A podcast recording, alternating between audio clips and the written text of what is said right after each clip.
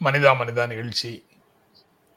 வணக்கம் இது யூட்டன் நான் ஐயன் கார்த்திகேயன் என்னோட ஜென்ராம் சார் ஜென்ராம் வீடியோக்காக என்ன சார் தமிழில் இப்படி போட்டிருக்கீங்க? சினிமா பாட்டு தானே போட்டிருக்கேன். எனக்கு எனக்கு இதுக்கும் தொடர்பு இல்லைன்றதை நான் பதிவு செய்யணுமா இல்லையா?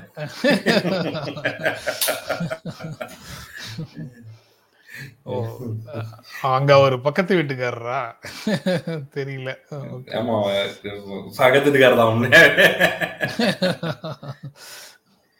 கேப்டன் தான் மேற்கோள் கொடுத்திருக்கிறாரு.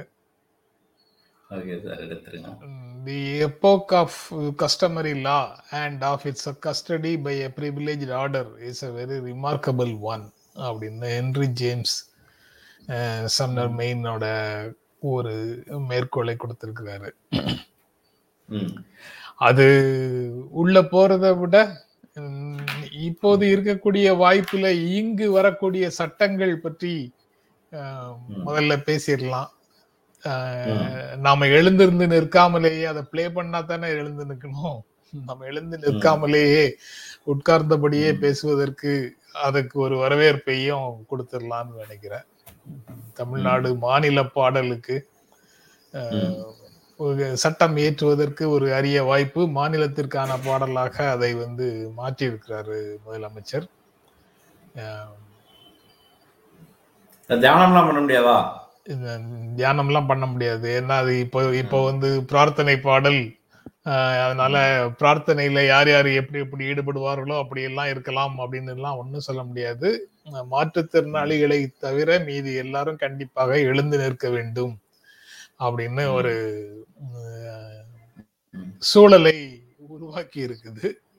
இந்த ஆர்டர். இது இப்படித்தான் வந்து ஒவ்வொரு சூழல் உருவாக்கப்படும் போதும் அந்த சூழலிலிருந்து விடுபடுவது எப்படிங்கிறதை தேடும் ஒரு மனநிலை வரும். Necessity is the mother of invention அப்படின்னு சொல்றாங்கல்ல அது வந்து ரொம்ப சரியாக வந்து சேருது. நீங்க வந்து தியானம் பண்ணலாமா கூடாதா? இது பிரார்த்தனையா? இது நாள் வரைக்கும் உண்டான மரபு வழியாக நடந்தது மரபுப்படி நடந்தது என்ன? அதையெல்லாம் பார்க்காமல் எங்கிருந்தாவது யாரிடம் இருந்தாவது கமெண்ட்ஸ் வரும்போது அல்லது அது தீர்ப்பாக வரும்போது அதிலிருந்து அது தன்னை தற்காத்துக் கொள்வது எப்படி? இந்த நடைமுறையை இந்த மரபை தற்காத்துக் கொள்வது எப்படிங்கிற முடிவுக்கு ஆட்சியில் இருக்கக்கூடியவர்கள் வர வேண்டியது இருக்குது. அதன்படி மிகச்சரியாக வந்திருக்கிறாரு அப்படின்னு நான் நினைக்கிறேன். அதாவது தமிழை வந்து தமிழ் பாடலுக்கு முன்னாடி நிக்கிறதுக்கு கூட இங்க இருந்து சட்டம் போட வேண்டிய ஒரு சூழலா தான் இருக்கு. அதுதான் ஃபர்ஸ்ட் நமக்கு தோணுது. முழுமையா பாடலாமே. கேப்டன் வந்து அதோட விடல. அந்த அடுத்த கமெண்ட்ஸ் எல்லாம் நீங்க காமிச்சிட்டீங்களா தெரியல. தாய்க்கு ஒரு பழி நேர்ந்தால் மகற்கில்லையோ? அன்னை தமிழுக்கு பழி நேர்ந்தால் உனக்கில்லையோ? வேருக்கு நீர் ஊற்றி விளைக்கின்ற தலைவா? உன் ஊருக்கு பழி நேர்ந்தால் உனக்கின்றி எனக்கில்லை.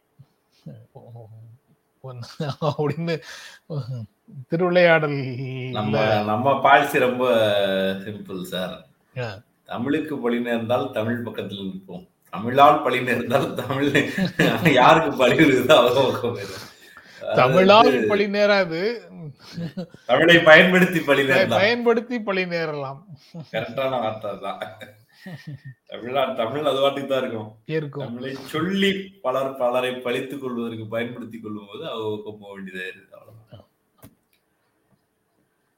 அப்புறம் அதாவது ரொம்ப முக்கியமான ஒரு விஷயம். பொலிட்டிக்கலாகவும் இது ஒரு ரொம்ப முக்கியமானது. ஏன்னா அந்த நீதிபதி வந்து சமீபத்தில் ஒரு தீர்ப்பின் வழியாக கவர்மெண்ட்டை சேலஞ்ச் பண்ணிட்டார். அதுக்கு ரிப்ளை கொடுக்கிற விதமாக இது செய்தார்களா? யதார்த்தமாக நடந்ததான்றதெல்லாம் ரெண்டாவது விஷயம். ஆனா பொலிட்டிக்கலா நீ விளையாண்டா நீ யார் விளையாண்டாலும் அந்த ஒரு விழா ஒரு விழா ஆரம்பிக்கும் போது தமிழ் தாய் வாழ்த்து போட்டு ஆரம்பிக்கிறோம். அதே மாதிரி ஆட்சிக்கு வந்த உடனே இது எனது நீண்ட நாள் கனவுன்னு அதை நடைமுறைப்படுத்தி இருந்தாருன்னா அப்பவே நடந்தாருன்னு சொல்லலாம். தீர்ப்புக்கு பிறகு பண்ணுனா அது வேற என்ன பொருள்? இருந்தாலும் நான் அப்படி சொல்லக்கூடாதுல அப்படி சொன்னா நீங்க என்ன சொல்றீங்க ஐயா எடுத்தோடனே நிகழ்ச்சி மூட வைக்கிறீங்கன்னு கேட்டிருக்கீங்க. இப்ப நீங்க சொல்றீங்கன்னா பிரச்சனை இல்ல. இல்ல அது சரியான லேட் தான் யாரு என்ன கேம் ஆடுறாங்களோ அந்த கேமுக்கு வந்து ரிவர்ஸ் கேம் இருந்துட்டே இருக்கும். அப்படி ஒன்றும் நீங்க கேம் ஆடினா அச்சிச்சோ கேம் ஆட்டாங்களேன்னு ஃபீல் பண்ணிட்டு ஓரமா போய் உட்காந்துட மாட்டோன்ற மாதிரி. அது அப்படியான சூழல் இங்க இருக்கு. இங்க வந்து எதையுமே வந்து சேலஞ்ச் பார்த்துருவோன்ற நிலைமை இருக்கும்போது தேவா சேலஞ்ச் பண்ண வேண்டியது இருக்கு. ம், தேவாக்கு பெரிய ஆபத்து ஒண்ணும் இல்ல. அவன் பொழைச்சுக்குவான். யாரு டாக்டர் சொன்னாரா? இல்ல தேவாவே சொன்னாரு. அதே மாதிரியா? அதே மாதிரியா நீங்க சொல்றீங்க? தேவை இருக்குல்ல சார். நம்ம வந்து இங்க இங்க பொலிட்டிக்கல் வைப் என்னவா மாறுதுன்னு ஒண்ணு இருக்கு. அதுக்கு வந்து நீங்க வந்து இப்ப என்ன செய்ய முடியும்? நீங்க ஒரு அதிகாரி ஏதாவது ஒண்ணு பண்ணாருன்னா இடத்த மாத்தினாங்கன்னு சொல்லலாம். இது என்ன கேம் ஆடுறாங்களோ அவங்களுடைய பால் அவங்களுக்கே எரியறது தான் வழி நல்ல நல்ல ஒரு ஒரு இன்ட்ரெஸ்டிங்காக போயிட்டு இருக்குன்னு கூட சொல்லலாம். பொலிட்டிக்கல் சூழல் வந்து எலெக்ஷனுக்கு பிறகு ஒரு மாதிரி மந்தமா போகுதுன்னு இருந்தாங்க இப்பதான் கொஞ்சம் சூடு பிடிக்க ஆரம்பிக்குது. பத்திரிக்கையாளர்களை பொறுத்த வரைக்கும் மகிழ்ச்சி தான் பலர் வந்து இதை தப்பா புரிஞ்சுக்கிறாங்க அதாவது வந்து மாரிதாஸ் கைது இருந்தோடனே மொத்தம் ஒரு வெறுப்பின் வழியிலாக இதெல்லாம் பண்ணிக்கிட்டு இருக்காங்க. இவங்களுக்கு பிடிக்காததெல்லாம் சொல்றாங்க. அதெல்லாம் ஒண்ணும் கிடையாது. இப்பதான் வந்து கேம் ஆட ஆரம்பிக்கிறாங்க. ஸோ இண்டஸ்ட்ரியே வந்து திரும்ப பரபரப்பான சூழலுக்குள்ள போகுது. அது அந்த வகையில முக்கியமான நகர்வு நான் நினைக்கிறேன்.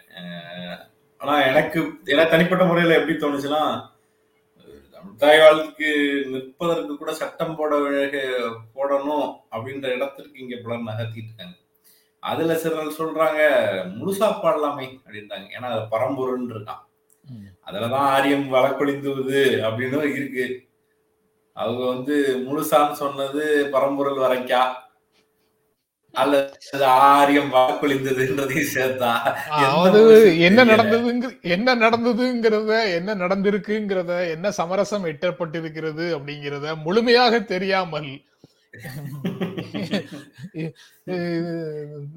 இப்படி இழுத்து தன் தலையிலேயே போட்டுக்கிற மாதிரி இருக்குது. அதுக்குதான் புது நெரேட்டிவ் சொல்லுவாங்க. அதனுடைய விளக்கம் இது இல்ல அது வேற ஒரு விளக்கம். அதை நீங்க தப்பா புரிஞ்சுக்கிட்டீங்க அப்படின்னு சொல்லி சொல்லுவாங்க. முதல் செய்தி உரையாடலுக்கான முதல் செய்தி. மோசடி புகார்ல ராஜேந்திர பாலாஜிக்கு முன்ஜாமீன் கொடுக்க முடியாது அப்படின்னு சென்னை உயர்நீதிமன்றம் சொல்லியிருக்குது. வேலை வாங்கி தருவதாக அவரோட நெருக்கமாக இருந்தவர் வந்து ஒரு கிட்டத்தட்ட ஒரு மூன்று கோடி ரூபாய் வரைக்கும் மோசடி செய்ததாக அந்த வழக்கு. அந்த வழக்குல முன்ஜாமீன் கேட்கிறாரு ஏன்னா அந்த நபர் அந்த பணத்தை வசூல் செய்தவர் வந்து இப்போ இவரோட இல்லை அப்படின்னு சொல்லி அவர் இதை போன்ற வேலைகளையே செய்துட்டு இருக்கிறாரு அப்படின்னு இப்போது அவர் மேலேயே சார்ஜ் திரும்பி போடுறாங்க. ஆனா நடந்த நிகழ்வுகளை பார்க்கும்போது அப்படிலாம் எளிதாக கடந்து விட முடியாது அப்படின்னு நீதிமன்றம் நினைக்குது. அதனால முன் ஜாமீன் கொடுக்க முடியாது. இந்த வழக்கை வந்து முன்னுரிமை கொடுத்து பட்டியலிட்டு விசாரிச்சு சீக்கிரமாக கொடுங்க அப்படின்னு போலீஸ் துறை காவல்துறைக்கும் ஒரு இன்ஸ்ட்ரக்ஷனை கொடுத்திருக்குது நீதிமன்றம். நேற்று தேர்தல் வாக்குறுதிகளை மிக விரைவில் நிறைவேற்ற வேண்டும். அது வரைக்கும் அதிமுகவினுடைய போராட்டம் தொடரும் அப்படின்னு நேற்று போராட்டம் நடந்திருக்குது. எனக்கு நினைவு இருக்கு சார் எலெக்ஷனுக்கு முன்னால ஸ்டாலின் அவர்களுடைய பிரச்சாரத்திலே வந்து கெட்டீரால இந்திர வளர்த்திய சும்மா விட மாட்டோம்னு சொன்ன நினைவு எனக்கு இருக்கு. அஞ்சு ஆட்களுடைய பேர்லாம் பின் பாயிண்ட் ஆகல பட் இவரை வந்து பேரே சொல்லி சொன்னார். ஏன்னா இவர் ரொம்ப அட்ராசியஸா பேசியிருந்தாப்ல. அதனால அப்படி சொன்னாங்கன்னு தான் நினைக்கிறேன். என்னுடைய நினைவு சரியா இருக்கிற விஷயத்துல. சரி. அது அதோடைய இதுதான். ஆஹ் அவரு மோடியை டாடினாரு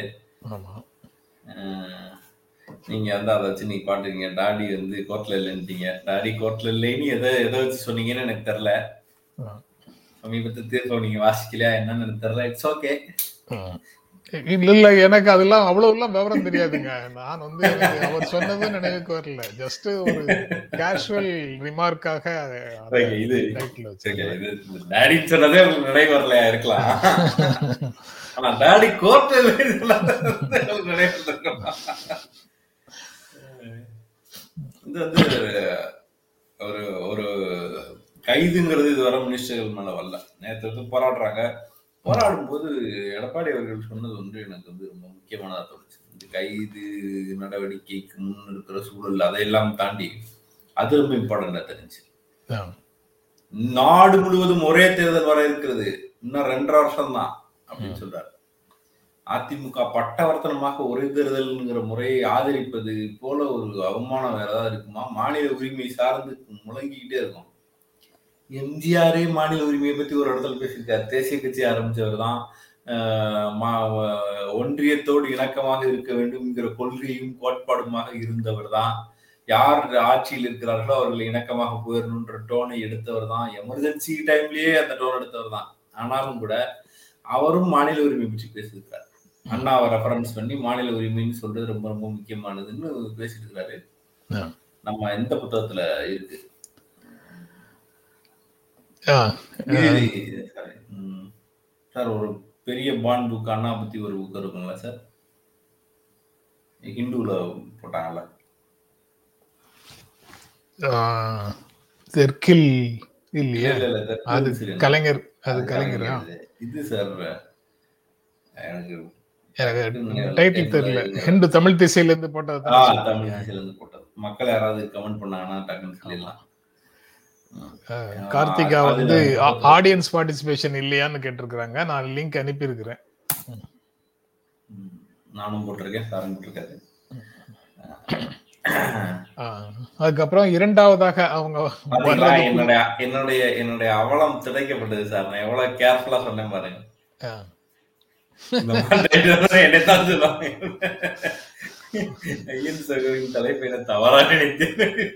அதாவது கூட்டாக சில வேலைகளை செய்யும் போது இது அவர் செய்தது இவர் செய்தது கழட்டிட்டு போறீங்கல்ல? இது வந்து கூட்டணி தர்மம் ஆகாது. சார் நான் என்ன பாமகவா சார்? நான் வெளியில போயிட்டு இதான் பண்ணேன். அவங்க இப்படித்தான் அப்பப்ப கூட்டணி ஏய், இது எனக்கு இந்த விஷயத்தை பத்தி உங்களுடைய பார்வை முக்கியமா தேவைன்னு நினைக்கிறேன். சார் எடப்பாடியோட இந்த ஸ்டேட்மெண்ட் ஒரே நாடு ஒரே தேர்தல்ங்கிறது வந்து எவ்வளவு மாநிலங்களுக்கு பின்னடைவாக அமையும். மத்தியில் யார் வருகிறார்களோ அவர்களையே மாநிலத்தில் தேர்ந்தெடுக்க வேண்டும். அல்லது அவர்கள் சார்ந்தவர்களை தேர்ந்தெடுக்க வேண்டும்ங்கிற ஒரு மனோநிலையும் சேர்ந்து இதில் திணிக்கப்படாதா? இல்ல இப்போ இரு இருபத்தி ரெண்டு ஜனவரி ஜனவரியில யூபி தேர்தல் நடத்துவாங்களா மாட்டாங்களா. அப்படி நடத்துவாங்கன்னா அது இரண்டு இரண்டு வருடங்களுக்காகவா? யூபி பஞ்சாப் மணிப்பூர் உத்தரகாண்ட் கோவா இந்த ஐந்து மாநில சட்டமன்ற தேர்தல்கள் இப்போ நடத்தணும்ல? இப்போ உடனடியாக நடத்தணும். அது தொடர்பாக நம்ம பேச போறோம்னு வச்சுக்கோங்க. அந்த தேர்தல்கள்ல இரண்டு வருடங்களுக்கா தேர்தல் நடத்துறாங்க. இந்த கான்சென்சஸ் வந்து அரசியல் கட்சிகளோட உருவாகி வந்துடுச்சா. இதை கொண்டு வந்தால் நாடாளுமன்றத்துல அந்த மாற்றத்தை ஏற்றுக்கொள்வார்களா. இத தேர்தல் ஆணையம் வந்து இப்படி ஒரு நடைமுறையை ஏற்றுக்கொண்டு விட்டதா? இப்படி இது தொடர்பாக ஏராளமான கேள்வி இருக்கு. இந்த இப்ப போயிடும் இப்ப போயிடும்னு எடப்பாடி கவர்மெண்ட்டையும் தான் சொல்லிக்கிட்டே இருந்தாங்க. தினகரன் சொல்லிட்டு இருந்தாரு ஒரு பக்கம் ஸ்டாலின் கூட சில சமயங்கள்ல சொல்லிட்டு இருந்தாரு. ஆனா அவர் வந்து ஐந்து வருடங்களை கம்ப்ளீட் பண்ணலையா? அவர் வந்ததுக்கு அப்புறம் உண்டான நான்கு வருடங்களை கம்ப்ளீட் பண்ணலையா? இல்ல அது வந்து நாங்க ஆட்சியை கலைச்சிரும் ஆள உருகிருவோம் அது வேற விஷயம். எங்க ஸ்லீப்பர் செல் இருக்காங்கன்றது விஷயம் இது எல்லாத்தையும் தாண்டி இந்தியா முழுக்க தேர்தல் வரப்போகுது பாரு அப்படின்றது வந்து அதாவது- இவங்களுடைய ஆட்சி கலைஞ்சிரும்னு சொல்றது அல்ல. நீங்க எதை ஏத்துக்கிறீங்க? உங்களுடைய அதிமுகவின் பார்வையாக நீங்கள் எதை முன்வைக்கிறீங்கன்ற ஆபத்து தான் சிக்கலா இருக்கு அதுதான் இவங்க கிட்ட இருந்து அதாவது இந்த தலைமை வந்து இப்போது இருக்கின்ற இந்த இரட்டை தலைமை வந்து டெல்லியில எடுக்கக்கூடிய எந்த முடிவையும் எதிர்த்து எதுவும் செய்யாது அப்படிங்கிறது வந்து எஸ்டாப்ளிஷா ஆயிடுச்சு எஸ்டாப்ளிஷ் ஆயிடுச்சு. அதனால அவங்களுடைய ஆசீர்வாதத்தோட இங்க செயல்பட்டு கொண்டிருக்க வேண்டும் அப்படின்னு அவங்க நினைக்கிறாங்க. அதுதான் அவர்களுடைய நடைமுறை. ஆனா அனைத்து இந்திய அண்ணா திராவிட முன்னேற்ற கழகம் செயல்படணும்னு அவங்க நினைக்க நினைக்கல. சார் எனக்கு டவுட் சார். இபிஎஸ் ஓபிஎஸ் இருக்கும்போது எதுக்கு சார் அண்ணாமலை போட்டாங்க? அதாவது சில வேலைகளை அவர்கள் செய்வார்கள் சில வேலைகளை இவர்கள் செய்வார்கள். நான் வேற ஒரு உதாரணம் சொல்ல வந்தேன் அதுக்கப்புறம் நான் இங்கேயோட நிறுத்திக்கிட்டேன். லைவ் லைவ் மறந்துட்டீங்க. அப்புறம் இது இந்த இந்த விவகாரத்துல வந்து அதுதான் எனக்கு பயங்கர அதிர்ச்சியாக இருந்தது. அதை வந்து. நாடு ஏற்றுக்கணுமா ஏற்கனவே இன்னொரு பிரச்சனையும் ஓடிட்டு இருக்கு. நம்மள மனித மனிதர் அடிக்கடி நினைவு நினைவுபடுத்துற ஒரு விஷயம் தான் அதாவது அதுக்கெல்லாம் முன்னாடி நிறைய நிறைய விஷயங்களுக்கு பதில் சொல்லாம நிறைய விஷயங்களுக்கு தீர்வு காணாம நிறைய கேள்விகளுக்கு தீர்வு தீர்வு காணாம அதெல்லாம் செய்ய முடியாது. அப்போ வந்து டேர்ம் வந்து ஃபிக்ஸ்டு டேர்ம் ஃபார் லெஜிஸ்லேச்சர் நீங்க கொண்டு வரணும். ஐந்து வருடங்களுக்கு நீங்க மாற்றவே முடியாது அதனுடைய டேர்ம அப்படின்னு சொல்லணும் நாடாளுமன்றத்துக்கும் கொண்டு வரணும் இதுக்கும் கொண்டு வரணும் அப்படின்னா தான் நீங்க கரெக்டா அந்த வேலைகளை செய்ய முடியும். நீங்க வந்து நடுவுல கொஞ்சம் பேரை தூக்கிடுறீங்கல்ல ஆயாராம். காயாராம் அப்படின்னு சொல்றீங்க அல்லது ஹார்ஸ் ட்ரேடிங்னு சொல்றீங்க அல்லது ஏதோ ஒன்றை சொல்லி தொகுதி நன்மைக்காக அப்படின்னு சொல்லி சில எம்எல்ஏக்களை தூக்கிடுறீங்க ரிசைன் பண்றீங்க. ஆனா ரிசைன் பண்ணதுக்கு அப்புறம் அவர் அந்த கட்சிக்கு வராரு. கட்சிக்கு வந்து திரும்ப தேர் இடைத்தேர்தல் நிற்கிறாரு. ஆட்சி மாறுது. அல்லது ஆட்சி மாறாம ஆட்சியே கலையுது. போன் இந்த விளையாட்டுகள் எல்லாம் அதுக்கப்புறம் செய்ய முடியாது. ஆட்சி கலைஞ்சா அதுக்கப்புறம் சஸ்பென்ஷன்ல வச்சிருந்து அடுத்த ஆட்சி வந்ததுக்கு பிறகு அவங்கள்ட்ட கொடுக்கணும். இப்படி பிக்சட் டேர்முக்குள்ள கொண்டு வந்துட போறீங்களா அப்படிங்கிறது வந்து ஒரு பெரிய கேள்வி. பிரசன்னா வந்திருக்காரு சார். வணக்கம் வணக்கம் பிரசன்னா. வணக்கம். சாரி. நான் கொஞ்சம் தலையெல்லாம் சீவல. மன்னிச்சுக்கோங்க. எனக்கு ஒரு. கேள்வி இருக்குது. எனக்கு ஒரு. கேள்வி இருக்குது. எனக்கு என்னமோ இந்தியா வந்து அமெரிக்கால இருக்க கார்பரேட்ல கொண்டு வர மாதிரி towards moving towards far right அந்த ரைட்டுக்கு போற மாதிரியும் ஒரு ஃபீலிங் இருக்குது. என்ன அப்படின்னா சாரி ஐயா இல்ல ஃபீலிங் தான் இருக்கான்னு கேட்டேன். இல்ல நான் வெளியில இருக்கேன். ஐ மீன் வெளில நான் இந்தியா விட்டு வெளில இருக்கேன். அதனால எனக்கு இது உள்ளால இருக்கிறது டீடைல்ஸ் சரியா தெரியல. ஆனா என்ன அப்படின்னாக்கா நீங்க பாத்தீங்கன்னாக்கா யூஎஸ் வந்து ஃபுல்லா கார்பரேட் மாடல் அதே கான்ட்ராஸ்டா நீங்க கனடா எடுத்தீங்கன்னா அங்க வந்து சோசியலிஸ்ட் அண்ட் கார்பரேட் ரெண்டும் சேர்ந்து இருக்குது. சின்ன உதாரணம் மக்களோட வாழ்க்கையில சொல்லணும் அப்படின்னாக்கா டிப்ஸ் அப்படின்றது வந்து ரெண்டு ஊர்லயுமே மேண்டேட்டரி தான். ஆனா கனடால வந்து மினிமம் சேலரின்னு ஒண்ணு இருக்கும் எல்லாத்துக்கும். யூகே மாடல் எடுத்தாலும் உங்களுக்கு ஒரு வேலைக்கு ஒரு ஆள் எடுக்கணும்னாக்கா அதுக்கு மினிமம் சேலரின்னு ஒண்ணு இருக்கு. அதனால அங்க வந்து டிப்ஸ் வந்து ஆப்ஷனல் ஆயிடுது. இது என்ன வருது அப்படின்னாக்கா முதலாளிகளுக்கு ஒரு எக்ஸ்ட்ரீம் பவர் கொடுக்குறோம் நம்ம. எப்பா நீ வேலைக்கு வச்சுக்க அவனை டிப்ஸ்ல வச்சு அவன வாழ்க்கை அவன் வாழ்க்கையை வாழ்ந்துட்டு நீ அவனுக்கு சம்பளம் நீ குடு உன் விருப்பம் நீ கொடுக்கறதும் கொடுக்காததும் அப்படின்றதுதான் அந்த வேலையில உள்ள சின்ன பிரச்சனை. ஆஹ் ஆனா இந்தியால வந்து நமக்கு தொழிலாளர்கள் சட்டம் இருக்குது. ஆனா இப்ப ரீசெண்ட் டேஸ்ல பார்க்கும்போது அந்த சட்டத்தை வந்து நீர்த்து போக செய்யற மாதிரியான வேலைகள் நிறைய நடக்குது. இதை நீங்க எப்படி பாக்குறீங்க நம்ம வந்து என்னுடைய தாட் வந்து என்னன்னாக்கா we open medical and education for private because during independence கிடைக்கும் போது நம்மள்ட்ட அதை வந்து பண்றதுக்கு நம்மள்ட்ட வந்து பைசா இல்ல. அதனால வந்து பிரைவேட் செக்டரை உள்ளார கொண்டு வந்துக்கோங்க. ஈவன் ஃபார் ஸ்கூலிங் கொஞ்சம் உள்ள கொண்டு வந்துக்கோங்க. அவங்க வந்ததுக்கு அப்புறம் கவர்மெண்ட் நல்லா வந்துரும் அப்படின்னு. பட் நடந்தது வேற. ஆனா ஏன் இப்படி இருக்குதுன்றது எனக்கு தெரியல. கொஞ்சம் நீங்க விளக்கிட்டீங்கன்னா நல்லா இருக்கும். அதுக்கு முன்னால ஒரு சின்ன நியூஸ் மட்டும் ஆட் பண்ணிக்கிறேன் இதே செய்தியில. நேத்து வந்து ஃபாக்ஸான் நிறுவனத்துல ஃபாக்ஸான் தான் நினைக்கிறேன். நிறுவன பேர் வந்து நான் படிச்சவரை அது ஃபாக்ஸான் தான். அது சந்தேகமாவே புரிஞ்சுக்கலாம். அந்த நிறுவனத்துல ஊழியர்கள் சாப்பாட்டுல ஃபுட் பாய்சன் ஆகி சிலர் இறந்துட்டாங்கன்னு போராட்டம் நடந்துட்டு நிறுவனம் அதற்கு பொறுப்பேற்க வேண்டும் என்ற போராட்டம் பெண்கள் நிறைய பேர் இறந்துருக்காங்கன்ற செய்தி நேற்று இருந்துச்சு. அதிகம் கவனம் பெறல. சார் இதுவும் பிரைவேட் சம்மந்தப்பட்டு வந்ததுனால அதோட இதை சேர்த்துக்கிட்டேன். நீங்க அவருக்கு ஆன்சர் பண்ணுங்க அப்படியா? ஏன்னா நான் அந்த செய்தி பார்க்கல வேற ஏதோ ஒரு நிறுவனத்துல வந்து சாப்பிட்டவர்கள். வாமிட் பண்ணாங்க. ஒரு நூறு நூத்தி இருபது பேர் வரைக்கும் வாமிட் பண்ணாங்கன்னு ஒரு செய்தி பார்த்தேன். அந்த நிறுவனம் அந்த செய்தியா இது வேற செய்தியா தெரியல. இறந்ததாகவும் செய்தி இருக்கு.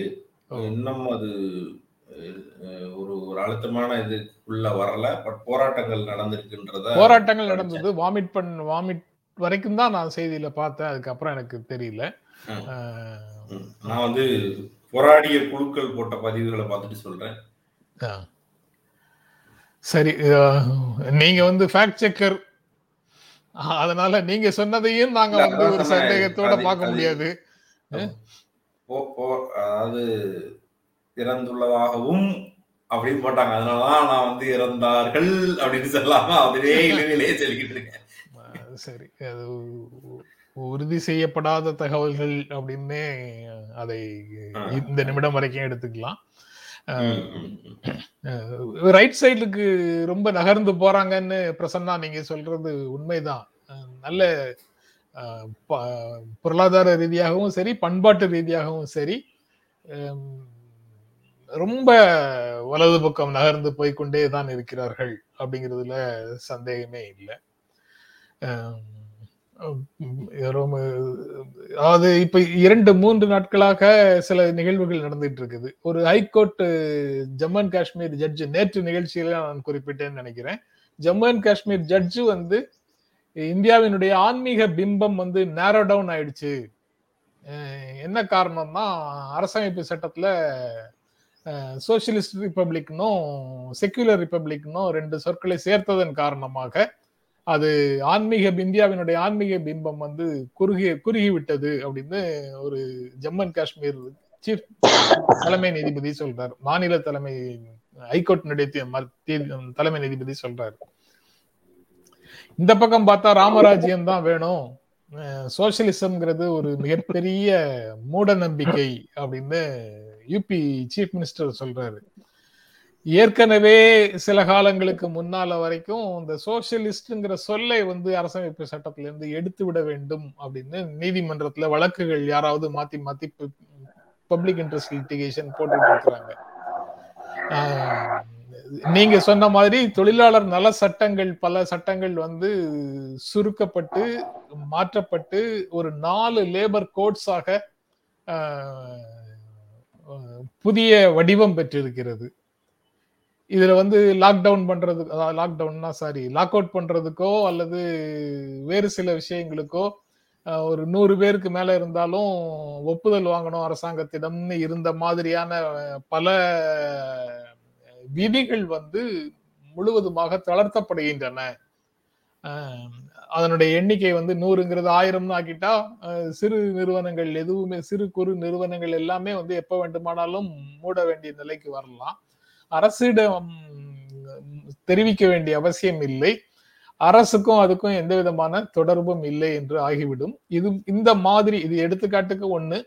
இது போன்று பல திருத்தங்களை வந்து சட்டத்துக்குள்ள கொண்டு வந்திருக்கிறாங்க. பரவலாக இது மக்களிடம் வந்து சேரவில்லை. தூசி படிந்து கிடந்த பல்வேறு சட்டங்களை இல்லாததாக்கி எண்ணிக்கை சட்டங்களின் எண்ணிக்கையை சுருக்கி கொண்டிருக்கிறோம் அப்படின்னு அரசு சொல்வது மட்டும்தான் பரவலாக மக்களிடத்துல போய் சேர்ந்திருக்குது. உள்ளுக்குள்ள என்ன நடந்திருக்குது அப்படிங்கிறது தெரியல. ஏதோ சொல்ல வந்தீங்களா? இல்ல சார் நீங்க முடிங்க. நீங்க ஃபுல்லா சொல்லுங்க. எனக்கு ஒரு கேள்வி இருக்கு. அதுக்கப்புறம் கேட்டுட்டு நான் விடை பெற்றுக்கிறேன். இப்படித்தான் அது தொழிலாளர் நல சட்டங்கள்னு இருந்தது. அதுவே பெயரளவுக்கு தான் இருந்தது. பெரிய அளவுல பாதுகாப்பு கொடுக்கல.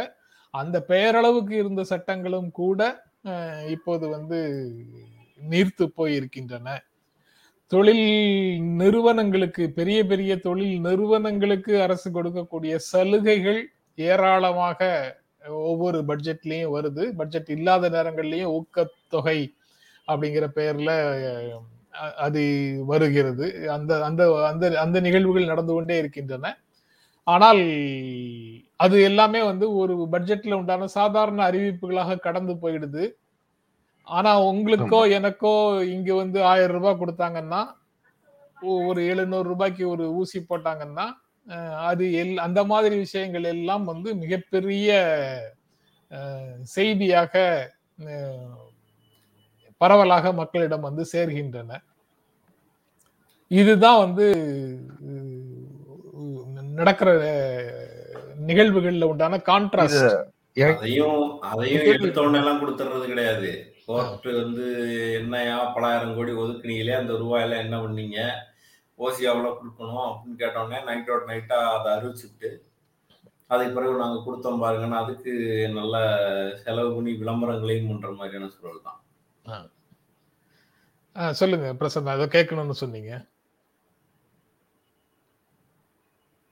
பிரசன்னா ஏதோ கேட்கறேன்னு சொன்னீங்க. நீங்க பேசி முடிச்சுக்கங்க நான் கேட்கறேன்னு சொன்னீங்க.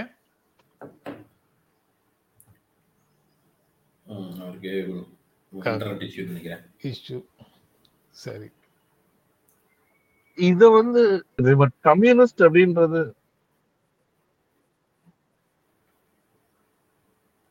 ஆமா இப்ப நான் பேசுறது கேக்குது.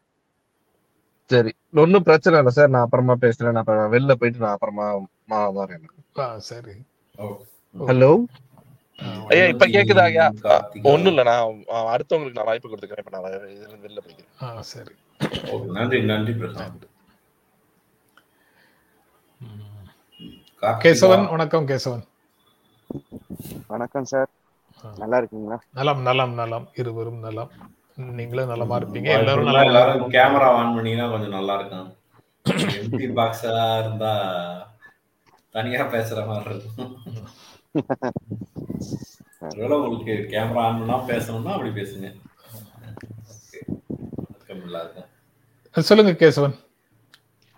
சார் ஒரு இந்த இந்த வாரத்தோட டாபிக் லைக் இந்த முன்னாள் அமைச்சர் வீட்டுல சோதனை இதெல்லாம் இருக்குல்ல சார்? ஸோ இதுல வந்துட்டு ஜஸ்ட் அதாவது இப்ப ஒரு என்ன ப்ராப்ளம்னா இவங்க போடுற வழக்கு வந்து சொத்து குவிப்பு வழக்கு அந்த மாதிரி தான் வருது. ஸோ இதுல அவங்க மேல எதுவும் ஊழல் வழக்கு போட முடியாதா? அவங்க கிட்ட இருக்கிற டாக்குமெண்ட் வச்சு எல்லாத்தோட இப்ப லாஸ்டா ஒரு ஃபைவ் மினிஸ்டர்ஸோட லா முன்னாள் மு- அமைச்சர் பண்ணவங்க எல்லாத்துக்குமே சொத்து குவிப்பு வழக்கு தான் போட்டிருக்காங்கன்னு கேள்விப்பட்டேன். ஸோ அதே மாதிரி அவங்கள அரெஸ்ட் பண்ண வேணாம் அப்படிங்கிற ஒரு கான்செப்டும் எத எதனால அப்படின்னு ஒரு அதாவது சொத்து குவிப்பு வழக்கு தொடர்பாக அரெஸ்ட் பண்ண வேண்டியது இல்லை. ஏன்னா அவங்க வந்து இப்போது வந்து சாட்சிகளை கலைக்கிறது அல்லது வாங்கிய அன்று வாங்கிய சொத்துக்களை வந்து இல்லை என்று சொல்வது அந்த மாதிரி விஷயங்களுக்குள்ள அவங்களால இப்ப எதுவும் பெரிதாக செய்ய முடியாது. அதனால சொத்து குவிப்பு வழக்குகளுக்காக கைது செய்ய வேண்டிய அவசியம் இல்லை அப்படின்னு காவல்துறை கருதுகிறது. அப்படி இருக்கக்கூடும். ஏன்னா இப்ப எல்லா எல்லா இடங்கள்லயும் சொத்து குவிப்பு வழக்கு வந்து இப்படித்தான் நடக்குது. அதற்காக கைது செய்யப்படல. வேறு கிரிமினல் அஃபென்ஸ் மோசடி Um, பப்ளிக் ஃபண்ட்ஸை வந்து மிஸ்யூஸ் பண்ணினது. அந்த மாதிரி நீங்க கேட்கிற மாதிரி ஸ்பெசிபிக்கா டிபார்ட்மெண்ட்ல நடந்திருக்கக்கூடிய முறைகேடுகள் தொடர்பாக வழக்குகள் இருந்தது என்றால் கிரிம் அந்த மாதிரி கிரிமினல் அஃபென்சஸ்ல வந்து சாட்சிகளை கலைக்கிறதோ அல்லது வந்து ஆவணங்களை மறைக்கிறதோ போன்ற செயல்களுக்கு அவர்கள் காரணமாகி விடுவார்கள். அப்படின்ற பெயர்ல அவர்களை கைது செய்ய வேண்டியது அவசியமாக இருக்கலாம் அல்லது கைது செய்து விசாரிக்க வேண்டியது இருக்கலாம்.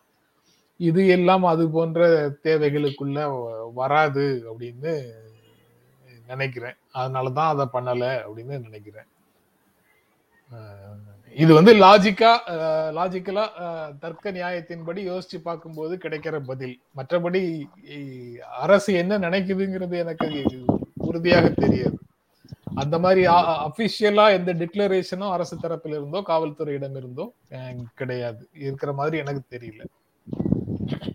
நான் நான் கூட வந்துட்டு சில சமயம் இப்ப அரெஸ்ட் பண்ணா வந்துட்டு ஆஹ் அதே அந்த அரெஸ்டே வந்துட்டு ஒரு அனுதாபமா மக்கள் கிட்ட மாறிடும் அதனால வேணாம் நம்ம ஜஸ்ட் ஒரு இதுக்காக பண்ணிக்கலாமோ அப்படின்னு அப்படி நினைச்சாங்கன்னா அது வந்து ரொம்ப சரியான அணுகுமுறையாக இருக்காதுன்னு நான் நினைக்கிறேன். அப்போ வழக்கு நடத்தி முடிச்சதுக்கு அப்புறம் அவங்க வந்து சிறை தண்டனையை நீதிமன்றம் கொடுத்தா அப்போ அனுதாபம் வராதா? ஒரு தீர்ப்புக்கு பிறகு ஜெயலலிதா சிறையில இருந்து விடுதலையாகி வந்து ஜாமீன்ல வந்து விடுதலை அதுக்கப்புறம் ஹைகோர்ட்ல இருந்து விடுதலையும் கிடைச்சதுக்கு பிறகு ஒரு தேர்தல்ல அவங்கள மீண்டும் ஆட்சிக்கு அமர்த்து இல்லையா இல்ல அதுதான். இப்ப அது வந்துட்டு நீதிமன்றம் கொடுக்கும்போது வந்துட்டு இப்ப ஆஹ் இப்ப புது அரசு வந்திருக்கும் போது சார் சில ஊடகங்கள்ல சில பேர் விவாதிக்கும் போது திமுக வந்துட்டு ஜஸ்ட் ஒரு இந்த மாதிரி ரைடு தான் விடுறாங்க. அவங்க மேல ஒரு ஆக்ஷன் எடுக்க மாட்டேங்கிறாங்க அப்படிங்கிறாங்க. அதே சமயத்துல ஒரு ஆக்ஷன் எடுத்துட்டா இது ஒரு பழிவாங்கலுக்காக நடக்கிறாங்க அப்படிங்கிற ஸோ இந்த இதை எப்படி பண்ண முடியும் சார்? நீதிமன்றம் கொடுக்கும்போது அது நீதிமன்றம் கொடுத்துச்சு நாங்க எதுவும் பண்ணல அப்படின்னு சொல்லலாம் அதாவது சொத்து சேர்க்கிறது வருமானத்திற்கு அதிகமாக சொத்து சேர்க்கிறதுல வந்து அந்த பொருள் ஈட்டியது வந்து உங்களுடைய பப்ளிக் ஆஃபீஸை பயன்படுத்தி யாரிடமிருந்தோ இருந்தோ லஞ்சம் பெற்று நீங்க வந்து செய்திருந்தீங்கன்னா ஆன்டி கரப்ஷன் ஆக்ட்ல அந்த சார்ஜஸ் இருந்தால் மட்டும்தான் அது வந்து அந்த கிரிமினல் சைடுக்குள்ள வருதுன்னு நான் நினைக்கிறேன். மற்றபடி ஒரு இன்கம் டேக்ஸ் ரைடு மாதிரி இருந்ததுன்னா அது- அது எல்லாம் இது இப்போ இப்போ கணக்கு காட்டுறாங்க. அதுக்கு பெனல்டி என்ன உண்டோ கட்டுறாங்க. போயிடுது. இன்கம் டேக்ஸ் ரெய்டுக்கும் சிபிஐ மாதிரி ரெய்டுகளுக்கும் அடிப்படையில வித்தியாசம் இருக்கு. இந்த லஞ்ச ஒழிப்புத்துறையினுடைய ரெய்டு வந்து எத்தகையது அப்படிங்கிறது எனக்கு இந்த வழக்குகள் எல்லாம் நடக்கிறத பார்த்து தான் நானும் கத்துக்க போறேன் ஓகே சார் தேங்க்யூ தியாகராஜன்.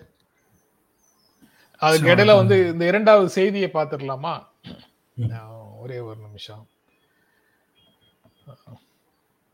தேர்தல் ஆணையர்களை பிரதமர் அலுவலகத்திற்கு அழைப்பதா அப்படின்னு முன்னாள் ஆணையர்கள் வந்து நேற்று எதிர்ப்பு தெரிவிச்சிருக்கிறாங்க. அது ரொம்ப முக்கியமான செய்தியாக இருக்கு. இந்த தேர்தல் சீர்திருத்தங்கள் தொடர்பாக ஆணையத்தோட பிரதமர் அலுவலகம் ஆலோசனை நடத்த வேண்டும் என்றால் பிரதமர் அலுவலகத்திலிருந்து அதிகாரிகள் தேர்தல் ஆணையத்துக்குத்தான் செல்ல வேண்டும். அதை விட்டுட்டு chief commissioner chief election commissioner உட்பட நீங்க எல்லா தேர்தல் ஆணையர்களும் இங்கு நடக்கக்கூடிய ஒரு private secretary to prime minister அவர் தலைமையில நடக்கக்கூடிய கூட்டத்துக்கு வந்து கலந்து கொள்ளுங்கள் என்று அழைப்பது அரசமைப்பு சட்டத்திற்கு விரோதமானது. அப்படின்னு இன்று எதிர்க்கட்சிகள் எல்லாம் கடுமையான கண்டனத்தை தெரிவிக்கின்றன. அது ரொம்ப முக்கியமான செய்தியாக இருக்கு.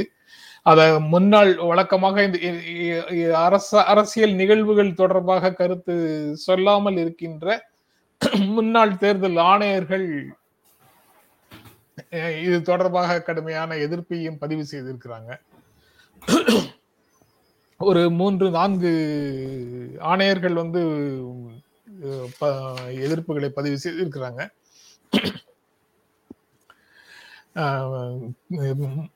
தேர்தல் ஆணையர் முன்னாள் தேர்தல் ஆணையர் chief chief election commissioner Qureshi Krishnamurthy Rawat மூன்று பேரும் கருத்து சொன்னதாக மும்பையில் இருந்து வருகின்ற இந்தியன் எக்ஸ்பிரஸ்ல செய்திகள் இருக்கு.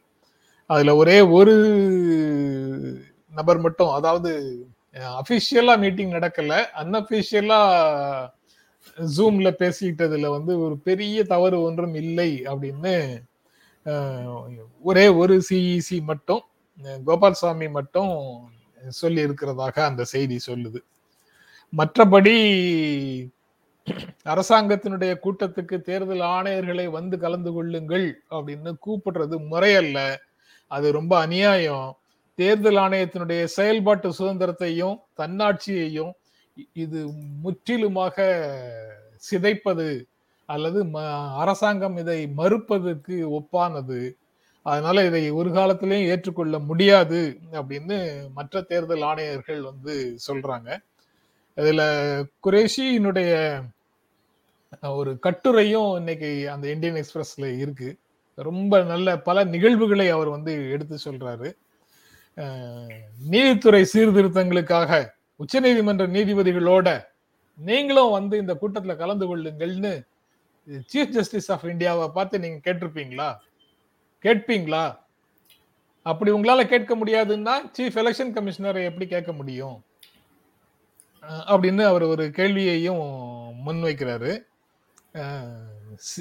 உங்களுடைய பிரைவேட் செக்ரட்டரி மட்டும் இல்லை பிரைம் மினிஸ்டரே என்ன வந்து பாரு அப்படின்னு சீஃப் எலெக்ஷன் கமிஷனரை கூப்பிட முடியாது. It is a constitutional post அப்படின்னு சொல்லிட்டு ஒரு சம்பவத்தை அதுல நினைவு கூறுறாரு அவர் வந்து இதே மாதிரி செக்ரட்டரியாக ஒரு டிபார்ட்மெண்ட்ல இருக்கும்போது பிரைம் மினிஸ்டர் ஆஃபீஸ்ல இருந்து அவருக்கு ஃபோன் வருது குரேஷிக்கு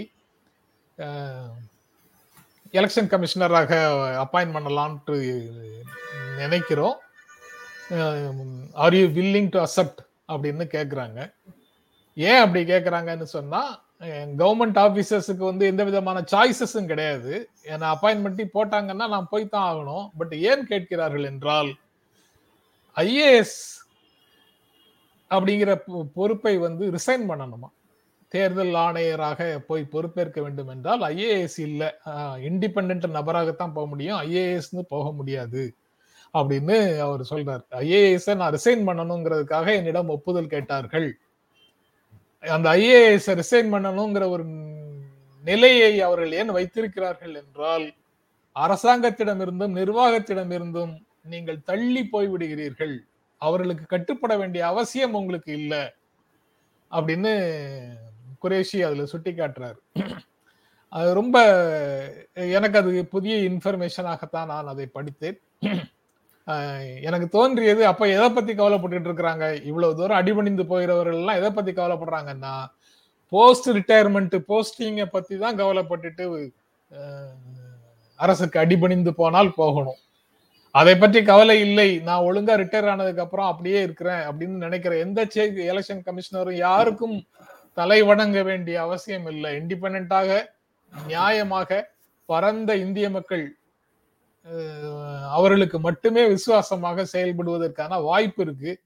அப்படி ஒரு இண்டிபெண்டான நிறுவனமாக தேர்தல் ஆணையம் இருக்கு. அதுல இருக்கிறவங்க யாருக்காகவும் விட்டு கொடுக்க வேண்டிய அவசியம் இல்லை அப்படிங்கிறத வந்து அந்த கட்டுரையில குரேஷி வந்து சொல்றார். அதுக்கப்புறம் அவரை வந்து வீரப்ப மயிலி சட்ட அமைச்சராக இருக்கும்போது சீர்திருத்தம் சீர்திருத்தம்னு பேசிட்டே இருக்கீங்களே ஐயா. வாங்க ஆ- எங்க ஆபீஸுக்கு வாங்கலேன் ஒரு டீ சாப்பிட்டுட்டு நீங்க என்ன நினைக்கிறீங்கிறத பே- பேசலாம். அப்படின்னு ஒரு தடவை கூப்பிடுறாரு. இவர் ஒரு ஐந்து செகண்ட் வரைக்கும் ஜெர்க்காய் போய் நின்ன. எப்படி இவர் கூப்பிடுறாரு? நம்ம எதுக்காக இவர் ஆபீஸுக்கு போகணும்? நம்மள அவர் கூப்பிடக்கூடாதே அப்படின்னு நினைச்சேன். அதுக்கப்புறம் அடுத்த நிமிஷம் நான் வர்றது முறை இல்லை நான் அதை அப்படி வந்து பேச வேண்டியது இல்லை எதுவாக இருந்தாலும் நீங்க வந்து ரிட்டர்னா கேளுங்க நான் பதில் சொல்றேன். அப்படின்னு பதில் சொல்லிவிட்டேன். இது போன்ற நிலைகள்ல தேர்தல் சீர்திருத்தம் பற்றி முடிவெடுக்கணும்னா அரசுக்கு இருக்கக்கூடிய சந்தேகங்களை எழுத்துப்பூர்வமாக தேர்தல் ஆணையத்திடம் கேட்கலாம். தேர்தல் ஆணையம் அதற்கு பதில் சொல்லும். அதற்கு மாறாக கூட்டத்துக்கு வான்னு சொல்வதற்கு பிரைவேட் செக்ரட்டரிக்கு பிரைம் மினிஸ்டருடைய பிரைவேட் செக்ரட்டரிக்கு எந்த விதமான உரிமையும் கிடையாது அதிகாரமும் கிடையாது. இந்த புரோட்டோகால் அடி அடுக்குகள் இருக்குல்ல அந்த புரோட்டோகால் அதிகார அடுக்குகள்ல அதாவது குடியரசுத் தலைவர் துணைத் தலைவர் பிரதமர் அப்படின்னு சொல்லி இருக்க சீஃப் ஜஸ்டிஸ் அப்படின்னு இருக்கக்கூடிய அடுக்குகள்ல சீஃப் எலெக்ஷன் கமிஷனர் ஒன்பதாவது இடத்துக்கு வருது. இந்த private secretary to prime minister அப்படிங்கிற பொசிஷன் வந்து இருபத்தி மூணாவது இடத்துக்கோ என்னவோ அந்த மாதிரி வருது. இருபத்தி மூணாவது இடத்துக்கு வருது. இவர் தலைமையில பிஎஸ் தலைமையில நடக்கக்கூடிய ஒரு கூட்டத்துக்கு சீஃப் எலெக்ஷன் கமிஷனர் வந்து கலந்து கொள் அப்படின்னு சொல்வதற்கு எள் முனை அளவு கூட அவருக்கு அதிகாரம் கிடையாது அப்படின்னு சொல்றாரு. இவங்க வந்து அந்த கூட்டத்துக்கு இந்த மூன்று தேர்தல் ஆணையர்களும் இன்று இருக்கக்கூடிய மூன்று தேர்தல் ஆணையர்களும் போகல. ரொம்ப மகிழ்ச்சி. ஆனால் அதற்கு பிறகு ஒரு இன்ஃபார்மல் எக்ஸ்சேஞ்ச் ஆஃப் இன்ஃபர்மேஷன் அப்படிங்கிற பெயர்ல ஆன்லைன்ல அவர்களோடு சந்தித்து இந்த பிஎஸ் பேசியிருக்கிறார் பிரைவேட் செக்ரட்டரி பேசியிருக்கிறார். அதற்கும் ஆன்லைன்ல பேச வேண்டிய அவசியம் இல்லை அப்படிங்கிறத இந்த தேர்தல் ஆணையர்கள் சொல்றாங்க. ஆனா எதுக்கு பெரிய அளவுல முரண்பாடு அப்படின்னு சொல்லி அவங்க பேசியிருக்கிறாங்க. அந்த இடத்துல குரேஷி நீங்களும் நானும் கேட்கிற கேள்வியை முன்வைக்கிறாரு. ஐந்து மாநில சட்டமன்ற தேர்தல் வரும்போது அவங்க கூப்பிட்டாங்கன்னு நீங்க போய் பாத்தீங்கன்னா உங்க மேல எங்களுக்கு எப்படி நம்பிக்கை வரும்? தேர்தலை முறையாக நீங்க நடத்துவீங்களா? என்ன பேசுனீங்க? இன்ஃபார்மலா பேசினாலும் நீங்க என்ன பேசுனீங்க? தேர்தல் தேதி டிசைட் பண்ணிருக்கீங்களா? அவங்களோட பேசி. என்ன பேசுனீங்கங்கிறது யாருக்கும் தெரியாது. அப்போ நீங்க இதெல்லாம் பேசலையோ பேசுனீங்களோ பேசலையோ எதை வேண்டுமானாலும் யார் வேண்டுமானாலும் கற்பனை செய்து கொள்ளலாம். அதற்கு நீங்கள் இடமளித்திருக்கிறீர்கள் அப்படின்னு அந்த கட்டுரையில சொல்றாரு. இது ரொம்ப அடிப்படையாக பல விஷயங்கள் இருக்கு. சார் ஒரு இன்னும் இது தொடர்பாக நிறைய சார் ஒரு. Innocent question sir. ஆ, சொல்லுங்க. சார் இந்த போஸ்ட் ரிட்டையர்மெண்ட் பெனிஃபிட்ஸ் பத்தி பேசுனீங்களே நீங்க யாரையும் குறிப்பிட்டு பேசலல்ல? யாரையும் குறிப்பிட்டு பேசல. எந்த வழக்கையும் முடித்து வைத்த எவரை பற்றியும் நான் நினைக்கவே இல்லை.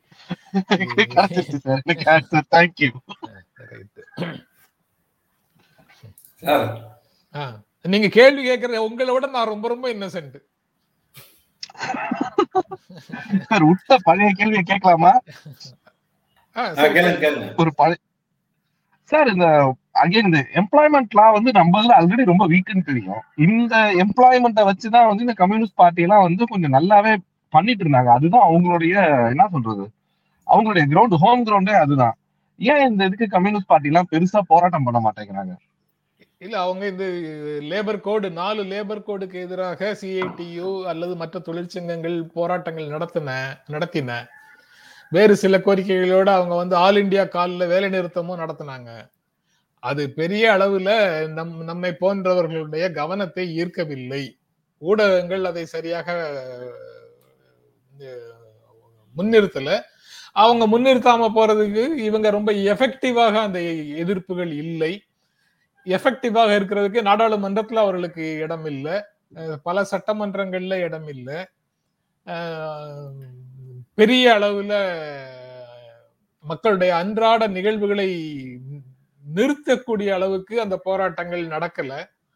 ஏன்னா மக்களுடைய அன்றாட நிகழ்வுகளை வந்து ஸ்டாண்ட் ஸ்டில் ஆக்கவில்லை என்றால் போராட்டங்களை கண்டுகொள்ள மாட்டோம்னு ஒரு பண்பாட்டுக்குள்ள நம்ம ஊறி போய் இருக்கிறோம் மக்கள் கூடுகின்ற இடங்கள்ல ஆர்ப்பாட்டம் நடத்துவதற்கான அனுமதியை எந்த இடத்துலயும் கொடுக்கல.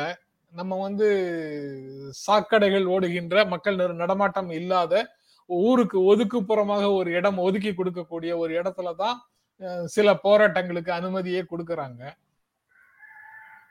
இது எல்லாமே வந்து எக்ஸிகியூட்டிவ் பிளஸ் ஜுடிஷியரி சேர்ந்து அடுத்தடுத்து போற்ற ஆணைகளும் தீர்ப்புகளுமாக நடைமுறைக்கு வந்த ஒரு விஷயம். சென்னையில மெரினால கூட்டம் பார்த்து எவ்வளவு காலம் ஆச்சு?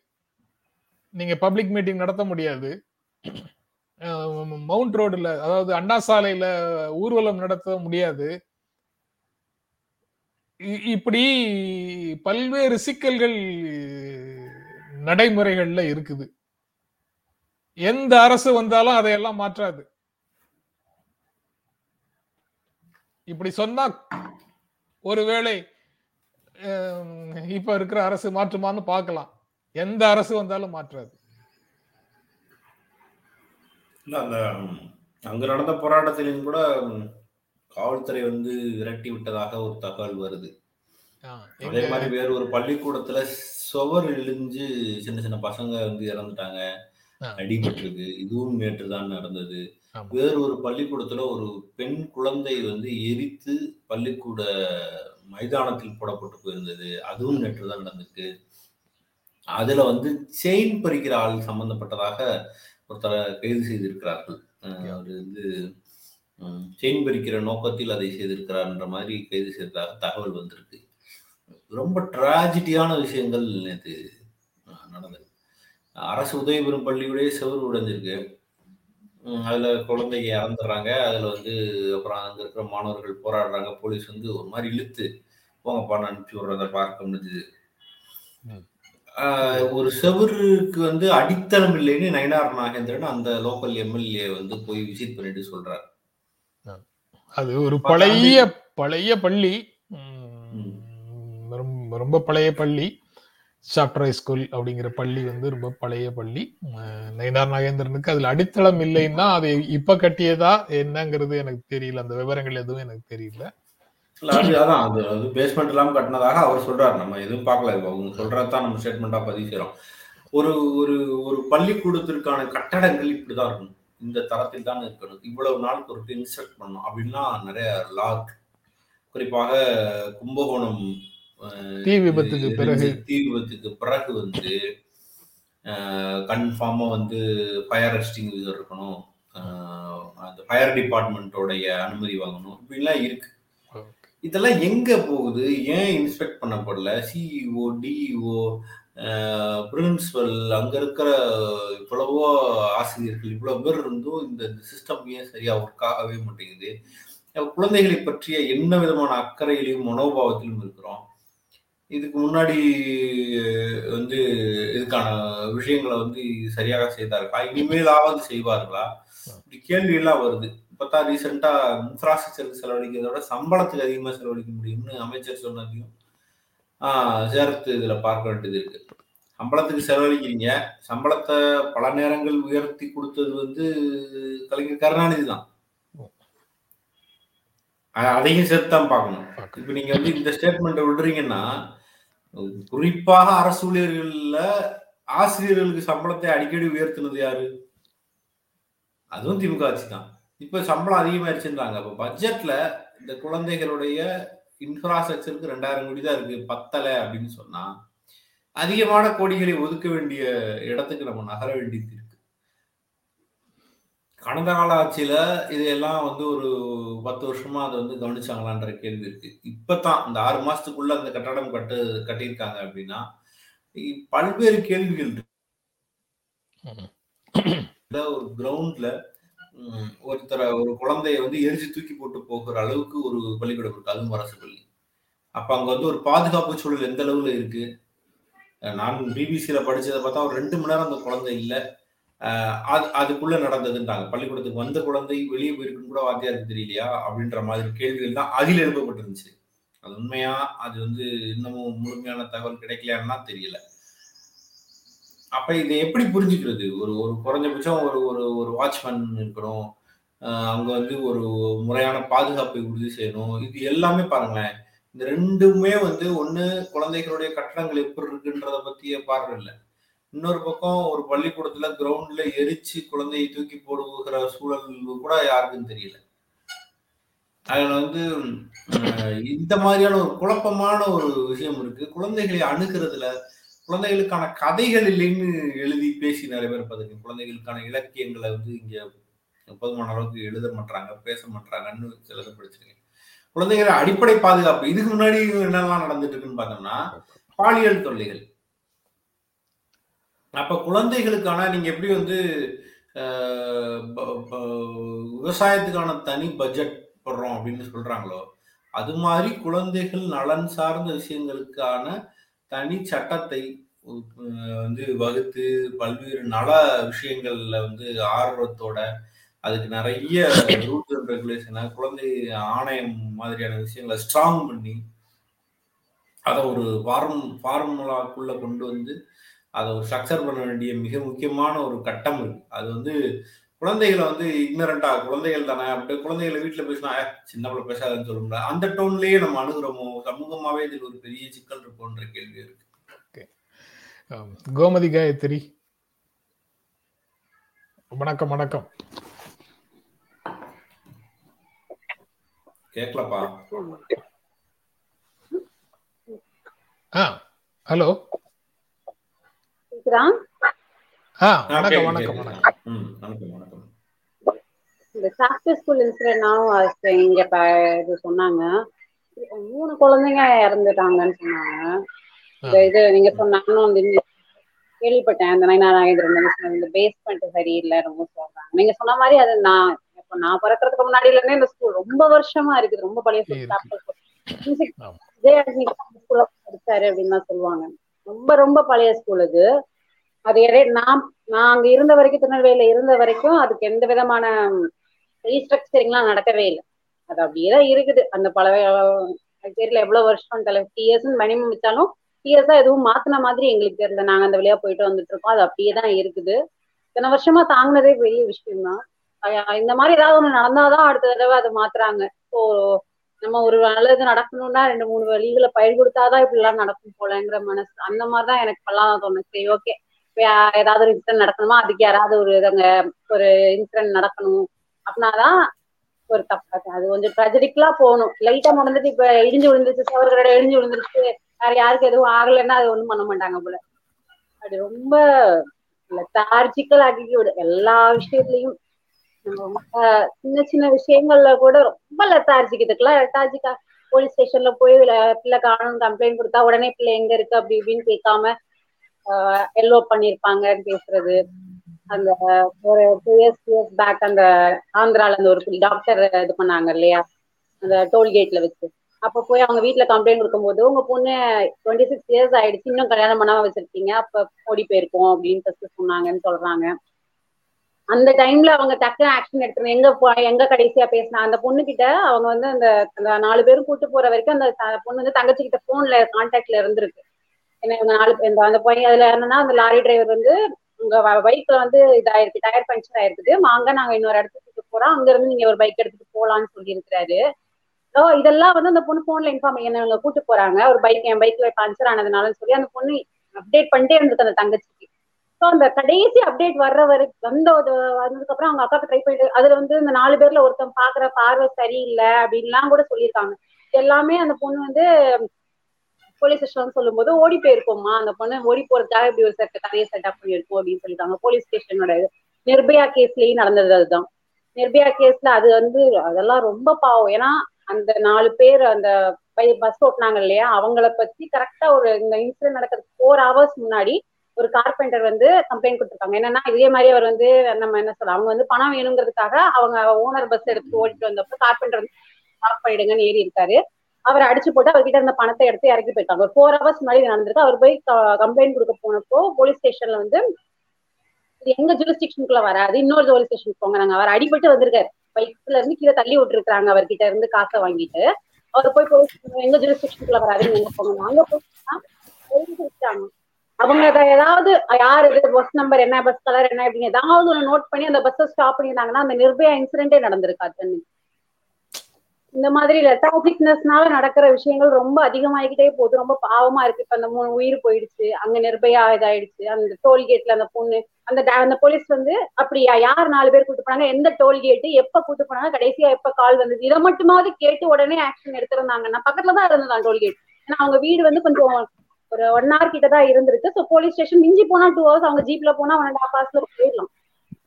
அந்த பொண்ணு சாப்பாடு எரிச்சிருக்காங்க. அதுக்கு இந்த இந்த சக்சஸ்ஃபுல் இன்சிடென்ட்டும் ஏதாவது ஒரு ரீஸ்ட்ரக்சரிங் நீங்க சொன்ன ரூல்ஸ் இருக்குன்னு நீங்க சொன்னீங்க. எனக்கு தெரியாது. அந்த மாதிரி ரூல்ஸ் அட்லீஸ்ட் ஏதாவது ஒரு டைம்லயாவது ஃபாலோ பண்ணாங்கன்னா மூணு உயிர் தப்பிச்சிருக்கு ஒரு ரொம்ப ரொம்ப லெத்தார்ஜிக்னஸ் நம்ம மனசுல இது இப்படிதான் இருக்கும். இப்ப என்ன சொல்ல கவர்மெண்ட் ஸ்கூல்ல அப்படிதான் இருக்கும். அதெல்லாம் ஒண்ணும் கண்டிக்க வேண்டியது இல்ல ஒரு பொண்ணு காமனா போனாலும் கம்ப்ளைண்ட் பண்ண வந்தா ஓ இதாக போயிருக்கணும். இப்போ ஒரு கார்பெண்டர் வந்து என்ன அடிச்சு போட்டாங்க. நம்ம என்ன கொண்டு போய் அங்க இறக்குங்கன்னு சொல்லி காசு கொடுத்து ஏறினா என்கிட்ட இருக்க காசு அப்படிங்க என்ன அடிச்சு போட்டாங்கன்னா எந்த ஜூரிஸ்டிக்ஷன்ல வரணும்? சரி பணத்தை தானே பிடிக்கிட்டு போனாங்க. மிஞ்சி போனா ஆயிரம் ரூபாய் இருக்கும். போ எழுதி மட்டும் வச்சுக்கிறேன். இந்த மாதிரி பண்றதுனால அடுத்த இன்சூரன்ஸ் பாருங்க எவ்வளவு கோரமா முடியுதுன்னு. டைம் சேல்ஸ் நயன் ஒரு பட்டன் முதல்ல கோணல் ஆயிடுச்சுன்னா அப்படி வரிசையா கோணல் ஆயிட்டே வரும். எதுக்கு இது இந்த மாதிரி இருக்காங்கன்னு தெரியல. கொஞ்சம் இந்த மாதிரி இன்சிடென்ட் நடந்ததுக்கு அப்புறமும் இப்ப கொஞ்ச நாள் இப்படி பேசிட்டு அதுக்கடுத்து மறுபடியும் இதே மாதிரி ஒரு இன்சிடென்ட் நான் கேள்விப்படுறேன். நான் எப்போ நான் நிர்பயா கேஸ்ல இருக்கும்போது அந்த போலீஸ் வந்து அந்த கார்பெண்டர் சொன்னோட அந்த பஸ் அனுப்பிச்சு அந்த காசை கொடுறா அப்படின்னு சொல்லி பிடிச்சிருந்தாங்கன்னா அன்னைக்கு நைட் அவங்க பஸ் ஓட்டி இருக்க மாட்டாங்க நிர்பயா ஏறி இருக்க மாட்டாங்க. இல்லையா? அதே மாதிரிதான் அந்த டோல்கேட்லயும் அந்த பொண்ணு வந்து எங்க அக்கா கால் பண்ணாங்க. இப்ப கொஞ்ச நேரத்துக்கு முன்னாடி கால் இருந்துச்சு இப்ப கட் ஆயிடுச்சு உடனே ஒரு ஹாஃப் அன் ஹவர்க்குள்ள போலீஸ் ஸ்டேஷன் போனாங்கன்னு சொல்றாங்க. அந்த ஒரு ஒன் ஹவர்க்குள்ள போனா அந்த பொண்ணுக்கு எந்த அசம்பாவிதமும் நடந்திருக்காம இருக்கு. இப்ப இந்த சாப்டர் ஸ்கூல்ல இந்த பேஸ்மெண்ட் வந்து நீங்க சொன்ன ரூல்ஸ்ல கொஞ்சமாவது அட்லீஸ்ட் ஒரு டென் இயர்ஸ் ஃபாலோ பண்ணியிருந்தாங்கன்னா மூணு உயிர் காப்பாற்றப்படும் அலட்சியம் ரொம்ப அந்நியன் படத்துல நம்ம நிறைய படத்துல விமர்சனங்கள் இருந்தாலும் அட அலட்சியமும் கடமை தவறுதலும் ஒருத்தரை மட்டும் அந்த ஒரு இன்சிடென்ட்டை மட்டும் பாதிக்கிறது இல்லை. அடுத்து வரிசையா பாதிச்சுக்கிட்டே வருது. செயின் ஆஃப் ஈவெண்ட்ஸ் மாதிரி ட்ரிபிள் எஃபெக்ட் மாதிரி இங்க ஆரம்பிச்சு அங்க வரைக்கும் போயிட்டே இருக்குது. இதுக்கு என்ன முடிவுன்னே தெரியல. அலட்சியத்தை எப்படி மக்கள் மனசுல இருந்து போக்குறது? மெயினா இந்த போலீஸ் அந்த um, இன்ஸ்பெக்ஷன் டிபார்ட்மெண்ட் இவங்கள மாதிரி போலீஸ் அண்ட் இன்ஸ்பெக்ஷன் டிபார்ட்மெண்ட் இவங்க தான் மக்கள் உயிருக்கான உத்தரவாதமே கொடுக்குறவங்க. அவங்க கிட்ட அலட்சியம் இருக்கக்கூடாது. ஃபயர் டிபார்ட்மெண்ட்ல இருக்கிறவங்க யாராவது ஒருத்தர் அலட்சியமா இருந்தா என்ன ஆகும்? அதே மாதிரி தானே போலீஸ் டிபார்ட்மெண்ட் அதே மாதிரி தானே இன்ஸ்பெக்ஷன் டிபார்ட்மெண்ட் அவங்கள நம்பி தானே எல்லாருமே இருக்கும். ரொம்ப கஷ்டமா தான் இருக்குது. இந்த ரொம்ப சின்ன குழந்தைங்க. நீங்க சொன்ன மாதிரி அந்த பையன் அதாவது கவர்மெண்ட் ஸ்கூல் பாத்தீங்கன்னா ஒரு ஓப்பன் ஸ்பேஸ் மாதிரி தான் இருக்கும் ஒரு ரூம் இருக்கும். அதுல எல்லாரும் இருப்பாங்க. அந்த அதுல வந்து ஒரு நூறு பேர் இருக்காங்கன்னா ஒரு பையன் இல்லைன்னா தெரியாது. தொண்ணூத்தொன்பது பேர் இருக்கும்போது அவங்க இருக்கிற ஒவ்வொரு ஸ்டூடெண்டோட பேரும் அடையாளமும் இப்ப ஒரு பிரைவேட் ஸ்கூல்ல போனா நாற்பத்தஞ்சு பேர் நாங்க உட்கார்ந்துருந்தோம்னா நாற்பத்தஞ்சு பேரோட பேரும் முகமும் அந்த டீச்சருக்கு தெரியும். கவர்மெண்ட் ஸ்கூல்ல அந்த டீச்சருக்கு அந்த வாய்ப்புகள் இல்ல. ஒரு பையன் கிளாஸ் ரூம்ல இருக்கானா இல்லையான்னு கூட யாருக்கும் தெரியாது. அவ்வளவும் மொத்தமா இது வந்து அந்த நண்பன் படத்துல கூட கிடைப்பாங்க அந்த கூட்டத்துல ஒன்னையாவது கண்டுபிடிக்க போறா? நீ பாட்டுக்கு ஒரு யூனிஃபார்ம் போட்டு போய் அப்படி வந்து நம்ம பொதுமை பொதுமைப்படுத்த முடியாது. நிறைய உயிரை கொடுத்து வேலை செய்யற ஆட்களையும் சேர்த்து நம்ம வந்து ஸ்கூல்ல தெரியாதுன்னு நம்ம புள்ளிக்க முடியாது. நிறைய வீடு வீடா போய் படிக்கிறதுக்கு அழைச்சிட்டு வர்றவங்க அதுக்கு பின்னால ஏதாவது அவங்களுக்கு உதவி செய்யறவங்க இந்த கொரோனா காலத்துல சாப்பாடு போட்டவங்க இது மாதிரி நிறைய டீச்சர்ஸ் எல்லாம் நான் பார்த்திருக்கேன். அங்க சிக்கல் இல்லை. அப்படின்னு நம்ம கிளீன் ஷீட்டும் கொடுக்க முடியாது. ஒரேடியா மொத்தமா பொதுமைப்படுத்த வேண்டாம்னு நினைக்கிறேன். எங்க எங்க எல்லாருமே டீச்சர்ஸ் தான் அவங்க எல்லாமே செய்வாங்க. கொரோனா டைம்ல எல்லா வீட்டுக்கு போய் சாப்பாடு போட்டாங்க. பட் எல்லாரும் பேரும் தெரியுமானா தெரியாது. எல்லாரும் ஃபேஸும் தெரியுமானா தெரியாது. எங்க கிளாஸ்ல இருக்கிறவங்க எல்லாருக்கும் வீட்டுக்கு போவாங்க ஊருக்கு போய் எல்லாருக்கும் சாப்பாடு போடுறதெல்லாம் இருக்குது. ஈவன் அவங்களுக்கு தேவையான புக்ஸ் எல்லாம் கூட வாங்கி கொடுத்துருக்காங்க. எங்க அத்தையும் வாங்கி கொடுத்துருக்காங்க எங்க ஃபேமிலியில நைன்டி பர்சன்ட் டீச்சர்ஸ் தான். கவர்மெண்ட் ஸ்கூல் டீச்சர்ஸ் தான். என்னையும் டீச்சராக சொன்னாங்க. நானும் வேணாம் ஆல்ரெடி எப்படி இருக்காங்கன்னு சொல்லிட்டு நான் போகல. பட் அது என்னன்னா அந்த அவ்வளவு பேர் இருக்கும்போது நம்ம அத்தனை பேரும் தனித்தனியா ஒரு ஹியூமன் கெப்பாசிட்டிக்கும் தெரியாது. அவங்களுக்கு தெரியாது. இவ்வளவு ஒரு கூட்டத்தை ஒரு ரூம்குள்ள அடைச்சு வைக்கும் போது நூறு பேர் இருக்காங்கன்னா வந்து பாடத்தை நடத்திட்டு போற டைம்ல நூறு பேரே எப்படி பார்க்க முடியும்? நூறு பேரே எப்படி ஞாபகம் வச்சுக்க முடியும்? இந்த நூறு பேருக்கும் சாப்பாடு போடலாம் இந்த நூறு பேருக்கு நம்மளால முடிஞ்ச உதவிகளை செய்யலாம். அதுல டாப்பரா வரவங்களுக்கு ஏதாவது வீட்ல ஏதாவது பிரச்சனை படிக்கணும்னு ஆசைப்படுற யாராவது ஒருத்தருக்கு பிரச்சனைனா அவங்களுக்கு பண உதவி செய்யலாம் இல்ல வீட்ல ஏதாவது பிரச்சனை பேசலாம். இல்ல கோமதி நான் நான் நான் நீங்க அதை கடந்துறீங்கன்னு நினைச்சேன். நீங்க பதில் சொல்றதுனால திரும்ப பதில் எனக்கு நான் வந்து எனக்கு சிக்ஸ்த் எடுத்த சிக்ஸ்த் ஸ்டாண்டர்ட் எடுத்த வாத்தியார் வந்து நான் எங்க பள்ளிக்கூடம் வந்து ஒரு மூவாயிரத்தி ஐநூறு பேர் ரெண்டாயிரத்தி மூவாயிரத்தி ஐநூறு பேர் படிக்கக்கூடிய பள்ளிக்கூடம். அதில் எனக்கு ஆறாம் வகுப்பு எடுத்த வாத்தியார் நான் காலேஜ் டைம்ல காலேஜ்ல தேர்ட் இயரோ ஃபைனல் இயரோ இல்ல நீங்க நீங்க நீங்க விளக்கம் சொல்றதுக்கு முன்னாடி பொதுவாக இந்த இந்த மாதிரி ரெண்டு மூணு ரெண்டு கமெண்ட்ஸ் வந்திருக்கு அது போதும்னு நினைக்கிறேன். There is a difference between charity and duty அந்த பில்டிங்ஸ் எல்லாம் கரெக்டா இருக்கா இல்லையாங்கிறதை சரி பார்க்க வேண்டியது நிர்வாகத்துடைய அதுக்கு நான் எதுவுமே சொல்ல சார். கோமதி வந்து கவர்மெண்ட் ஸ்கூல்ல பிள்ளைங்க வந்து யார் இருக்காங்க இருக்காங்கன்னு வாத்தியார்களுக்கு தெரியாது பிரைவேட்லயாவது தெரியும்னு சொன்னதுனால நான் அதை சொல்றேன் சரி, சரி. ஆ- ஆறாம் வாத்தியார் வந்து நான் காலேஜ் இருக்கு செகண்ட் இயர் தேர்ட் இயர் படிக்கும் போது காலேஜ் படிச்சுட்டு இருக்கும்போது கா- நான் ஸ்கூலுக்குள்ள நுழையிறேன். என் பேரை சொல்லி அப்ப நான் சிக்ஸ்த்து படிக்கும்போது நடந்த சம்பவத்தை சொல்லி என்கிட்ட பேசினாரு. எனக்கு அவர் தெரிய அவருக்கு என்ன தெரியாதுன்னு நான் நினைச்சு போய்கிட்டு இருந்தேன். அதனால வந்து அப்படி நம்ம சொல்ல முடியாது. பொதுமைப்படுத்த வேணாம் தான் சொல்றேன். சொல்ல அவங்களும் நூறு பேர் அவங்க ஞாபகம் வச்சுட்டு ஒருத்தங்க இல்லைன்னா அந்த டீச்சர் நம்ம குறை சொல்ல முடியாது இல்ல அதுக்காக நான் சொன்னேன். அந்த நூறு பேரையும் தெரிஞ்சு வச்சுக்கணும். ஒருத்தர் கிளாஸ் பிரைவேட்டுக்கும் அது பிரைவேட்டுக்கும் அது பொருந்தும்ல. அதுலயும் நூறு பேர் இருந்தாங்கன்னா நினைவு வச்சுக்க முடியாது தானே. அதனால நம்ம அப்படி அப்படி பொதுமைப்படுத்த வேண்டாம் நல்ல டாப்பர் மட்டும் தான் அதிகமா கவனிப்பாங்க. அவங்கள ஸ்டேட் ரேங்க் வாங்க வைக்க தான் பார்ப்பாங்க. மீதி ஒரு ஃபெயில் ஆகிற ஸ்டூடெண்டோட பேர் அவங்களுக்கு தெரியாது. பிரைவேட்லயே எங்க ஸ்கூல்லயும் நடந்திருக்கு. இன்னொரு எக்ஸாம்பிள் எடுத்துறோம் ஒரு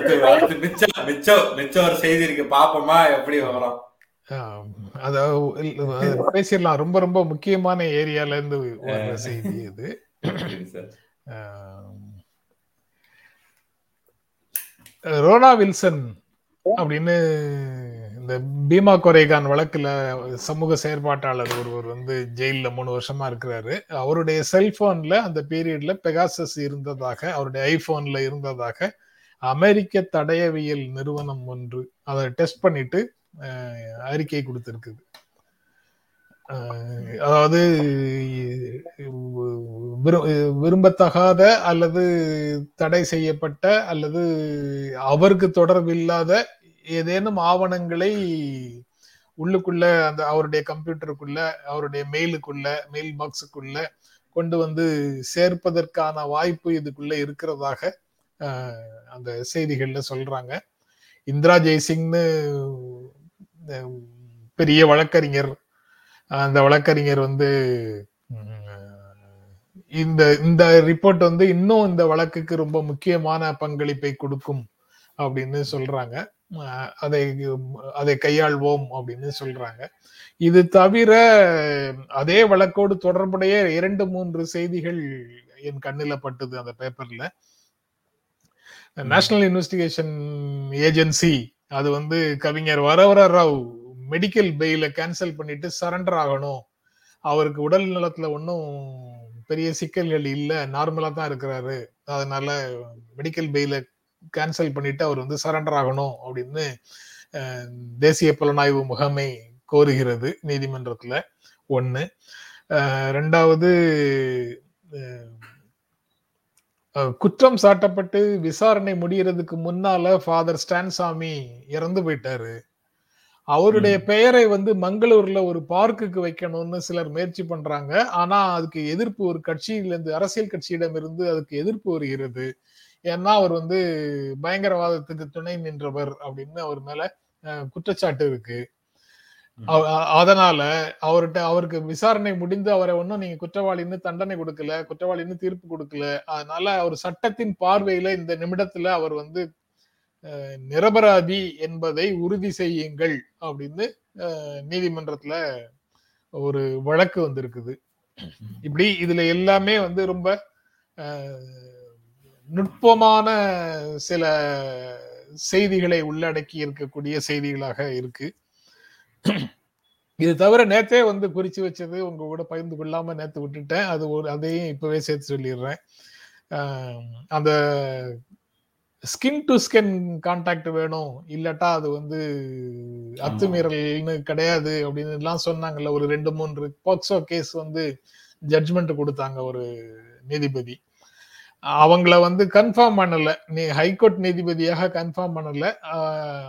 எக்ஸ்டென்ஷனும் கொடுக்கல. ஹைகோர்ட் நீதிபதியாக எக்ஸ்டென்ஷனும் கொடுக்கல. கொலிஜியம் அவங்கள வந்து திரும்பவும் மாவட்ட அமர்வு நீதிமன்றத்திற்கு மாற்றி விட்டார்கள் அப்படின்னு நேற்று படிச்ச செய்தி அது.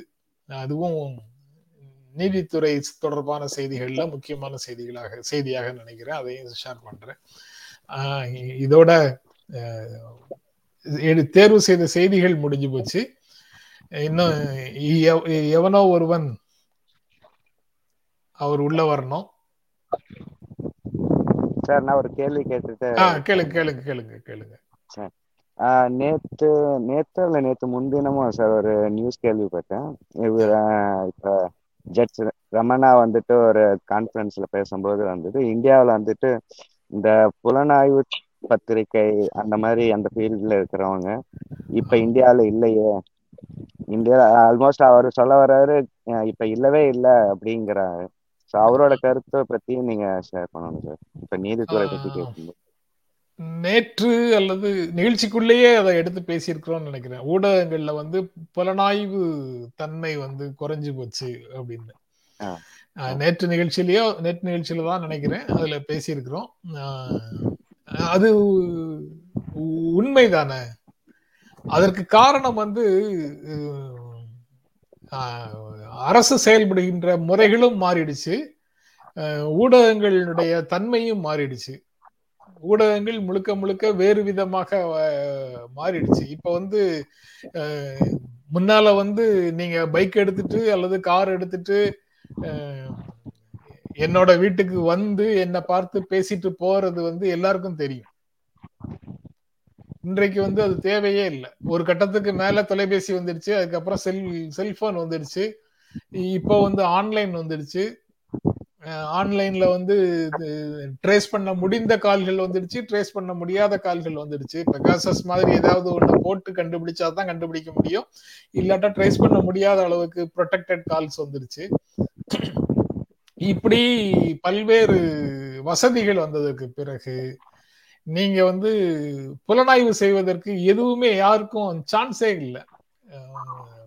ஒரு டிஸ்கிரிமினேட்டரி எவிடன்ஸ் நீங்க வந்து பேப்பர்ல ஏதாவது ஒரு ஆவணத்தை வந்து நீங்க கையில வச்சிருந்தீங்கன்னா மட்டும்தான் அதை எடுத்துட்டு வந்து நம்ம வந்து அதை பண்ண முடியும். அதற்கு வந்து ஒரு பர்டிகுலர் ஆபரேஷனுக்கு நீங்க நிறைய நாட்கள் செலவழிக்கணும். அந்த நாட்கள் செலவழிக்கிறதுக்காக ஊடகங்களை சார்ந்தவர்கள் அரசு அலுவலகங்கள்லயோ அல்லது தனியார் நிறுவனங்கள்லயோ அதிக நேரம் போய் உட்காரணும்.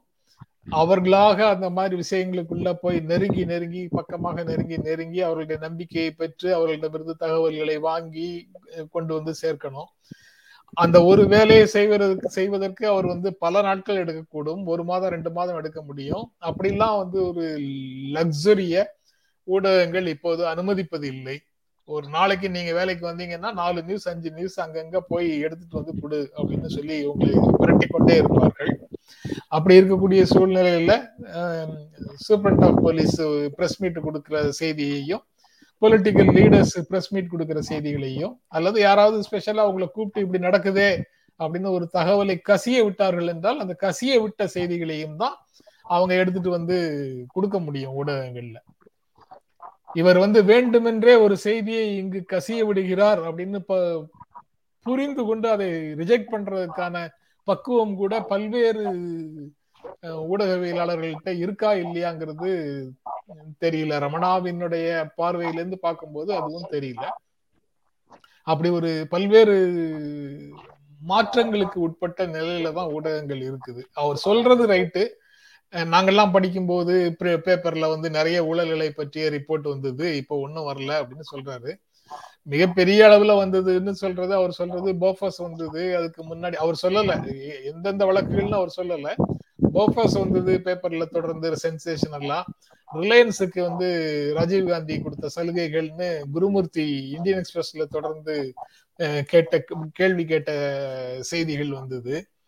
இ- இப்படி சில நிகழ்வுகள் இருக்கு.